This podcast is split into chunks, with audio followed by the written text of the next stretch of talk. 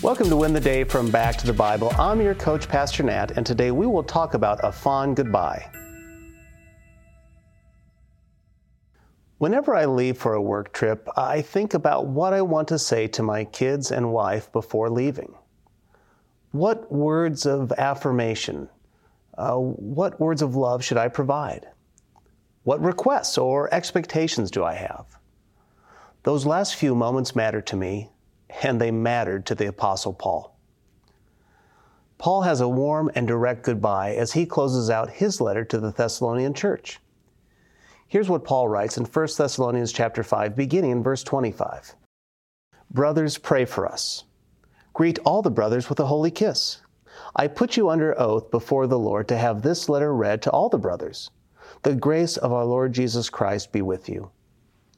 Paul's letter to the Thessalonians ends with a series of desires that reflect his deep concern for their spiritual well-being and their health. In verse twenty-five, Paul appeals to the Thessalonians' prayers for him and his co-laborers Silas and Timothy. This request aligns with his consistent pattern of seeking prayers from his churches, emphasizing the importance of mutual support and prayer among believers. The use of brothers emphasizes the unity, uh, the spiritual bond shared among believers. It's emphasizing their responsibility to pray for one another. Today, it's crucial that you pray for your pastors, ministry leaders, and those who lead. We truly do depend on it. Paul's next request centers around genuine affection among believers.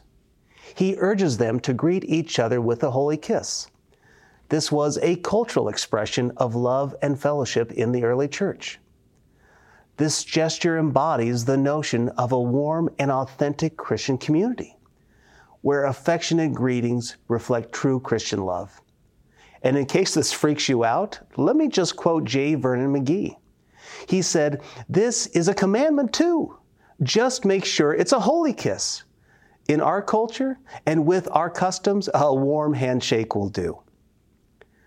The last request is what I have done for you. He is asking for the Thessalonians to have the letter read aloud to all the Christians.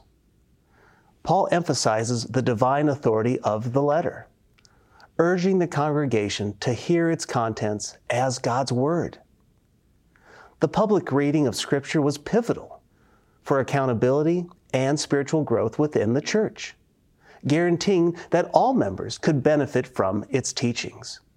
Throughout these last requests, Paul's deep pastoral love is felt. He emphasizes the importance of prayer, affection, and submission to God's Word within the church. These requests are my desires today. Then in verse twenty-eight, Paul closes with a benediction, mentioning the grace of the Lord Jesus Christ, capturing the heart of Christian theology and emphasizing God's undeserved grace that sustains and empowers every believer today. The book of First Thessalonians is all about being ready for Christ's return. So, friend, are you ready? Are you living out the reality of Christ in you?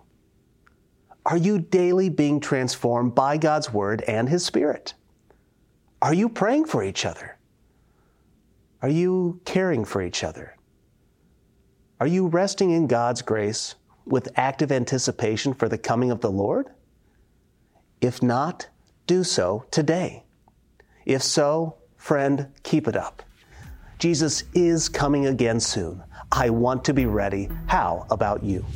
Hey, I hope you enjoyed the message today. If you'd like to go even deeper, join us in Go Tandem.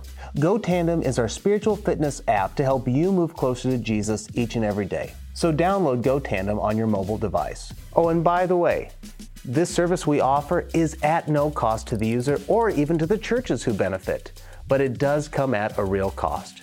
Would you consider partnering with us at back to the bible dot org? That's back to the bible dot org.